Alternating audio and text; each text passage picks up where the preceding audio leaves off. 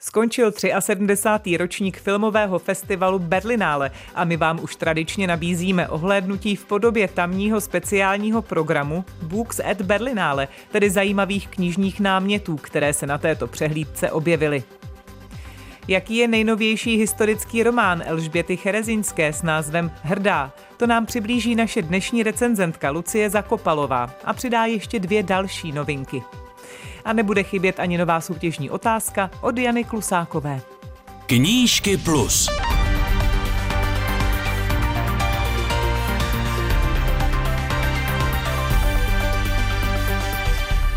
Dobrý den a inspirativní poslech přeje Karolína Koubová.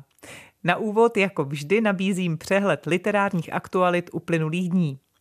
Sbírku 20 znovu objevených povídek renomovaného britského spisovatele Terryho Pratchetta ještě letos vydá nakladatelství Penguin Books. Podle stanice BBC jde o povídky, které autor v 70. a 80. letech minulého století napsal pod pseudonymem Patrick Kearns do regionálních novin, ale doposud mu nebylo přisuzováno autorství.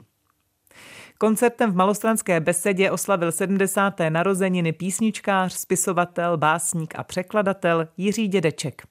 Poté, co v literárním světě vyvolalo kritiku přepsání knížek britského spisovatele Roalda Dála do jazyka bez výrazů, které mohou být některými považovány za urážlivé, se podobné úpravy dočkaly i romány Iena Fleminga o Jamesi Bondovi. Informoval o tom server Variety, podle kterého si britští vydavatelé knih o slavném agentovi nechali vypracovat revidovanou verzi, která neobsahuje například rasistické narážky. Ve věku 93 let zemřela rakouská spisovatelka Ilze Týlšová, rodačka z jihomoravských hustopečí.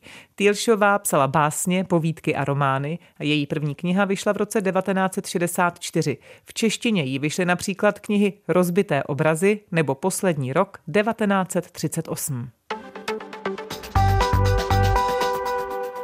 A přidáme aktuální pořadí bestsellerů v žebříčku, který sestavuje svaz českých knihkupců a nakladatelů. Tady je jeho první pětka. Pomyslné zlato drží příběh hollywoodské hvězdy 60. let a především tajemství jejich sedmi manželství, kniha od Taylor Jenkinsové Reedové s názvem Sedm manželů Evelyn Hugo.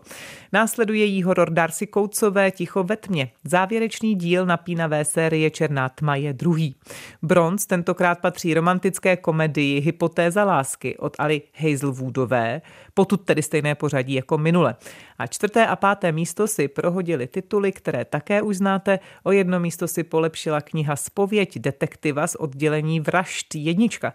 Manga Keikogi, komiks, jehož hlavní hrdina Hiroki Dan je v dvojroli vyšetřovatele vražd i brutálního vraha, který nad zločinci, jež nebyli dopadeni, vynáší i vykonává vlastní rozsudky a tresty.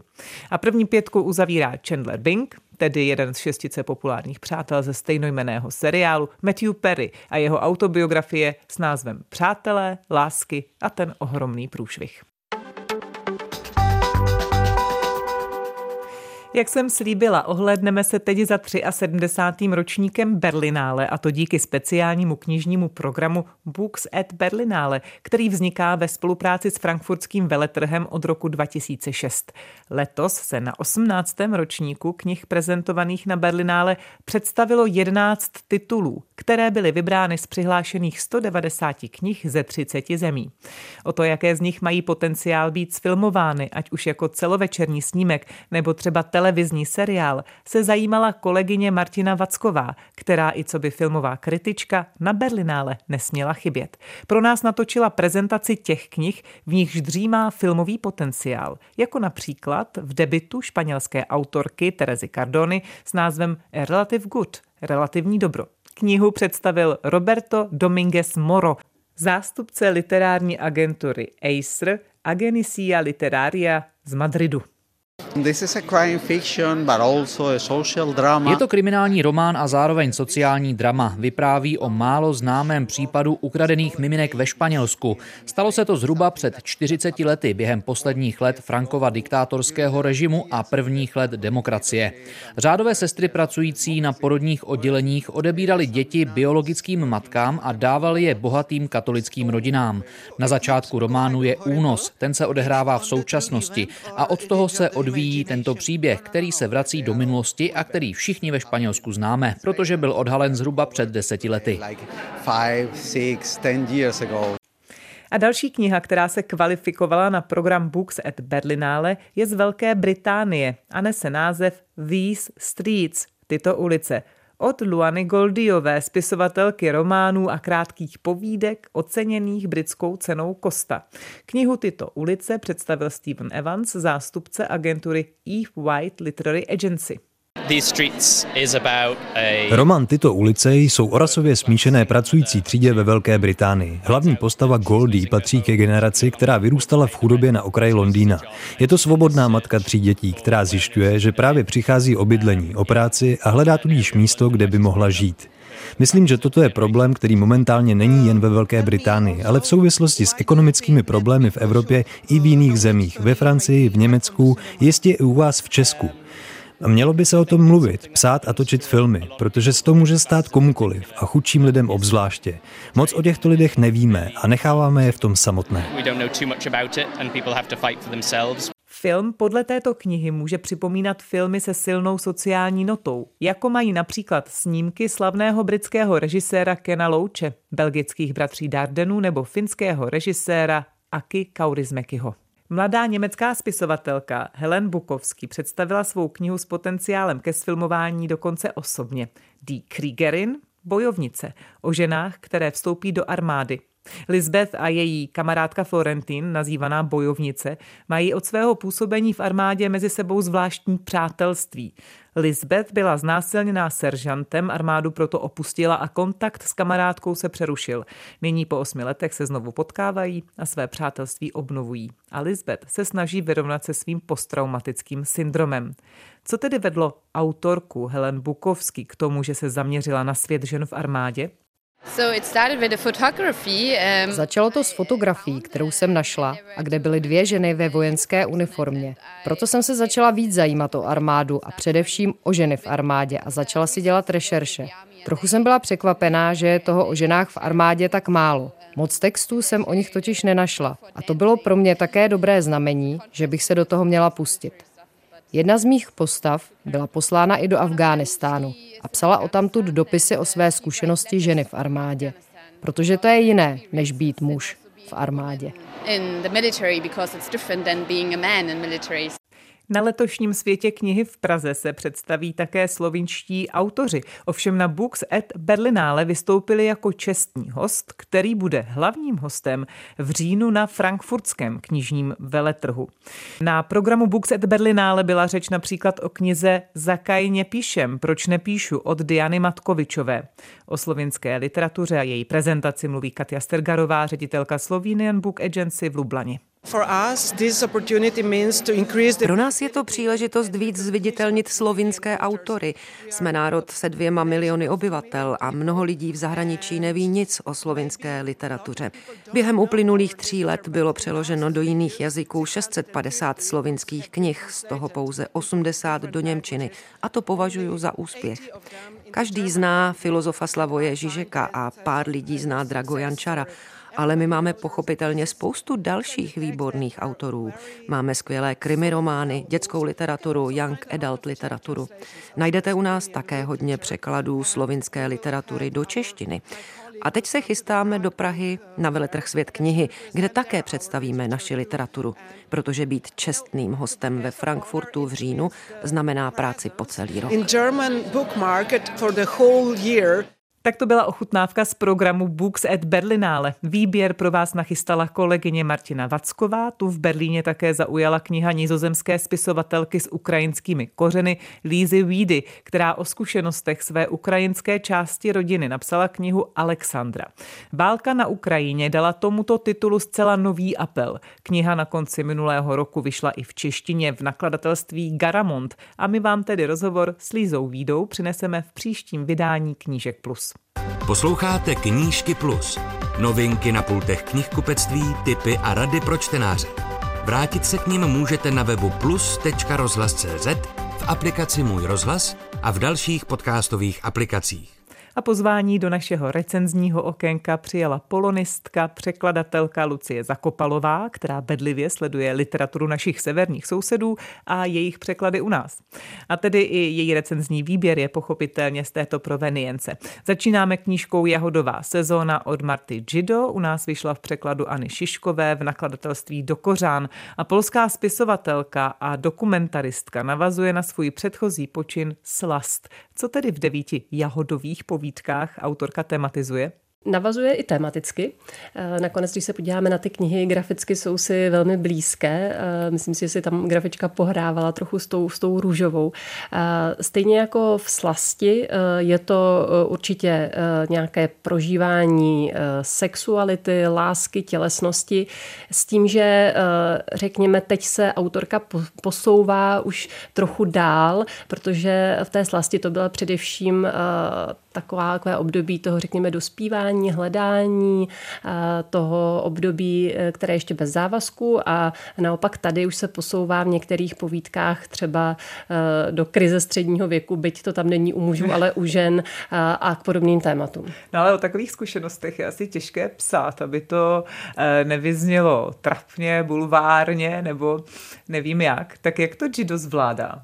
Určitě, jak se dá říct u každého povídkového souboru tak, nebo výboru, tak si uh, každý uh, najde to svoje, ale myslím si, že Marta Gido velmi dobře zvládá to, co si přece vzala, řekněme, a to je to, že um, jde především o přijetí té vlastní tělesnosti, nejde jí primárně o nějaké šokující uh, psaní, o to, že by chtěla, uh, aby uh, jí někdo četl, protože tam má nějaké otevřené sexuální scény. Uh, chce najít jazyk, uh, kterým se o té tělesnosti a sexualitě může v dnešním uh, světě mluvit, protože byť máme pocit neustále, že uh, nahá těla jsou kolem nás, nás, tak do určité míry je to pořád tabu a neexistuje vlastně jazyk, který by byl někde eh, vyrovnaný mezi, řekněme, nějakou pornografií a mm-hmm. potom eh, takovými eh, těmi už, řekněme, naivními ženskými románky. Přesně k tomu jsem svou otázkou směřovala. Jak se to vlastně daří Martě Gido vybalancovat? Dá se tedy říct, že to téma ženské sexuality detabuizuje povedeně? Myslím si, že jí to velmi povedlo a že ten jazyk eh, je poměrně přirozený. Tam, mm, myslíme, potřeba vyzdvihnout i práci překladatelky, eh, která musela eh, nějaké ekvivalenty najít také v češtině, eh, tedy ty, co eh, existují v polštině. Neříkám, že se jednalo o samotné, samé pořád neologizmy, ale eh, i tak je potřeba tohle všechno převést a myslím si, že s tím si dala docela práci a funguje to dobře v porovnání s originálem. A mm, u Marty Gido si myslím, že ano, že přesně tohoto téma se jí podařilo zvládnout a že taky často se tady ta témata podávají v takovém traumatickém kontextu. Ona se zároveň snaží o to, aby to bylo, řekněme, pozitivní nebo mm, taková tělesnost spojená s každodenností. E, Nejí jsou to žádné výjimečné hmm. situace. Je to něco, co se stane každému z nás jahodová sezóna. Marty Gido přeložila Anna Šašková Plasová a vydalo nakladatelství do Kořán. My se dostáváme eh, k dalšímu titulu, který vychází eh, v edici Prokletí reportéři nakladatelství Absint. Eh, Magdalena Gřebalkovská napsala knihu Vojenka s podtitulem o dětech, které dospěly bez varování. Přeložila do češtiny Jarmila Horáková. Tato polská reportérka sleduje druhou světovou válku dětskýma očima, mluví s respondenty, kteří tehdy byli dětmi. Jaký je to pohled? Eh, ano, to jste řekla velmi správně, protože by to nevyznělo tak, že měla možnost eh, číst nějaké záznamy skutečně eh, dětí z té doby, protože to bohužel většinou jakoby neexistovalo, takže ona opravdu mluví až s těmi pamětníky, řekněme, což je důležitý aspekt té knihy, protože ti lidé samozřejmě vzpomínají na něco. A naše paměť není dokonalá, takže ona zároveň tematizuje i to, jak si pamatujeme, co si pamatujeme a jak dospělí lidé zpětně vzpomínají na své dětství, eh, které eh, probíhalo za války, eh, protože samozřejmě naše představy jsou, jsou o tom různé a často pro nás může být překvapivé, že někdo třeba vzpomíná na tu dobu pozitivně, byť to byla doba tragická a umíralo spousta lidí, ale děti často můžou mít jinou perspektivu. No a právě jaký se vlastně z toho poskládá obraz, protože přesně jako tomu mluvíte, tak si říkám, že dost často právě máme mm, nějaké vzpomínky dětí, které byly ale psány v tom čase, nevím za všechny deníkAny Frankové a podobně. E, a teď opravdu tady máme, že se rozpomínávají ti respondenti, tak jak se vlastně Magdaleně Gřebalkovské podařilo vybalancovat ten subjektivní pohled zkreslený tou naší často děravou, často milosrdnou pamětí. E, koresponduje to, nebo vychází tu z toho nějaký třeba obraz ohledně historie faktů? Myslím no. si, že tam eh, je určitá, řekněme, pozitivní zpráva v tom, že eh, vždycky eh, děti jsou pro nás nejzranitelnější a vnímáme jako ty, pro které všechny tyto události jsou nejhorší. V něčem je tam ta pozitivní zpráva v tom, že vlastně děti se velmi dobře, často někdy i lépe než dospělí, dokáží adaptovat na různé podmínky a vlastně v nich fungovat. To samozřejmě neznamená, že potom si z toho nenesou nějaké trauma, ale paradoxně spousta těch lidí se dokázala s těmi situacemi eh, vyrovnat. Eh, zároveň to jakoby přináší obraz té války z hlediska rodiny, protože samozřejmě děti v té době byly velmi spojené s rodiči, takže je zajímavé sledovat i tohle, jak vlastně třeba i v těch totalitních státech byla tendence ty rodiny rozdělovat. Nové pohledy od Magdaleny Krybalkovské, například v knize Vojenka, Eh, z edice Prokletí reportéři nakladatelství Absint. No a my jsme se věnovali povídkám, reportáži, tak ještě další žánr to máme a to historický román s názvem Hrdá od Elžběty Cherežinské. U nás vydalo nakladatelství Kontrast v překladu Anny Šaškové Plasové. Oč jde, kam a za kým nás autorka zavede? Alžběta Cherežinská je jedna eh, z nejznámějších autorek historických eh, knih v Polsku a, a ona se většinou zaměřuje na takový raný středověk. Tyhle ty dějiny eh, jí baví a sama je nadšenkyní tohoto období, že jezdí na dokonce různá setkání lidí, kteří například rekonstruují ty dávné bitvy.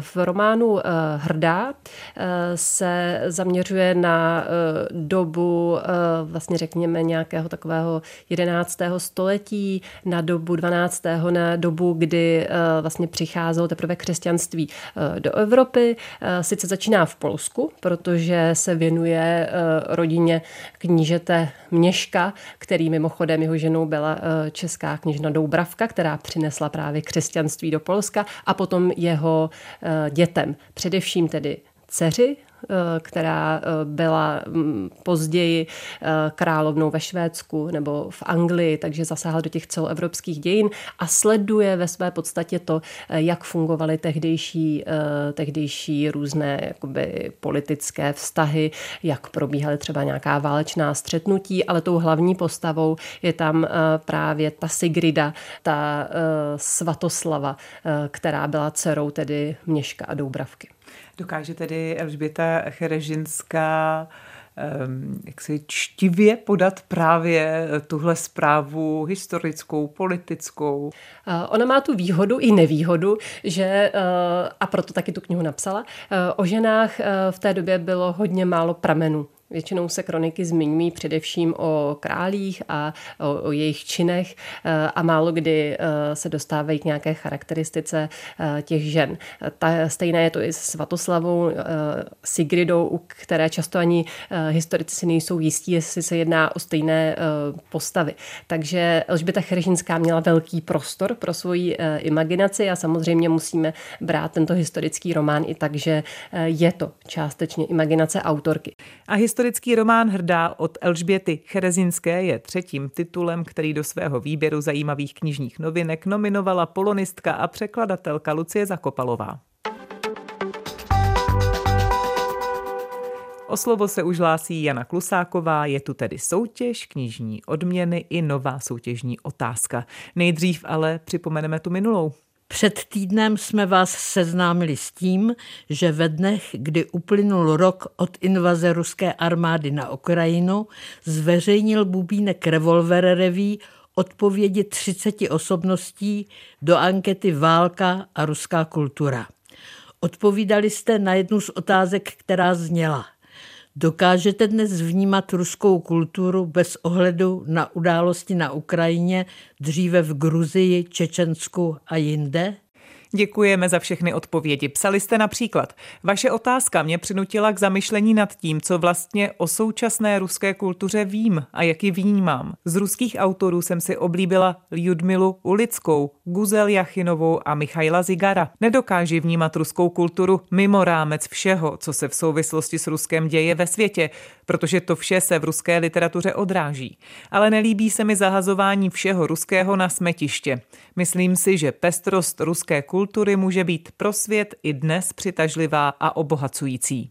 Mám za to, že Puškin, Lermontov, Gogol, Dostojevský, Čajkovský, ani Okudžava či Vysocký i další umělci a tvůrci za současnou válku nijak nemohou a jejich smůlou je, že mluvili i tvořili jazykem, kterým se dorozumívají okupanti Ukrajiny. Krása ruské literatury, hudby i dalších druhů umění nebledne díky rozhodnutí současného ruského vedení podmanit si jiný stát a popřít právo na jeho samostatnou existenci. A citujeme z dalšího dopisu, ruskou kulturu, podobně například jako sport, nelze vnímat bez aktuálních souvislostí s agresí na Ukrajině či dříve proti Gruzii. Ze strany představitelů ruské kultury nezaznělo jasné odsouzení invaze. Kultura kopíruje celospolečenské dění v Ruské federaci, které proti agresi protestuje minimálně. A pokud ano, spíše se jedná o jednotlivce. Další odpověď. Obdivuji ty statečné ruské občany, kteří bez ohledu na následky nazývají tuhle nevyhlášenou válku válkou, ruskou agresí na Ukrajině, po případě Putinovou válkou a nepoužívají předepsanou oficiální zamlžující formulaci speciální vojenská operace. A další posluchači připomínají, jedná se o ozbrojený konflikt, který začal z rozhodnutí ruského prezidenta 24. února 2022 časně ráno útokem na Ukrajinu jako vyvrcholení rusko-ukrajinské krize. Následují jména tří výherců knižních novinek, jsou to Martin Bušek, Trhové sviny. Denisa Očkajová, Rudno, Slovensko a Marie Buchalová, České Budějovice. Všem výhercům blahopřejeme. Březen za kamna vlezem, nejlépe s knihou. Svaz knihovníků a informačních pracovníků České republiky vyhlašuje 14. ročník akce Březen měsíc čtenářů s motem Zpátky do knihoven. Roman Gibiš z Národní knihovny prohlašuje. Téměř dva roky omezoval činnost knihoven koronavirus a s jeho dopadem na naše uživatele se budeme vyrovnávat delší dobu. Návrat čtenářů do knihoven je pozvolný a chceme využít i letošní kampaně Březen měsíc čtenářů k propagaci činnosti knihoven mezi širokou veřejností a pozvání do knihoven našim věrným uživatelům, ale i uživatelům novým. Březen, měsíc čtenářů, je také dobrá příležitost pro knihovny, aby představili nové služby. Je to skvělá příležitost pro všechny milovníky knih a čtení, aby si užili svůj koníček a zároveň podpořili jeho rozvoj ve společnosti. Chcete-li se zúčastnit naší soutěže o knižní novinky, napište, zda a proč chodíte do knihovny, po případě, jaké jsou vaše zkušenosti. Na vaše odpovědi se těšíme co nejdříve na adrese Český rozhlas Knížky Plus Vinohradská 12 120 99 Praha 2 anebo Knížky Plus zavináč rozhlas CZ. Vzkazuje Jana Klusáková. Spolu s ní jsme dospěli až na poslední řádek dnešních knížek Plus. Jak bude vypadat příští vydání, to už vymýšlí editorka pořadu Martina Vacková. Těším se na vás opět za týden. Do té doby se opatrujte a čtěte. Pěkné dny příští přeje Karolína Koubová.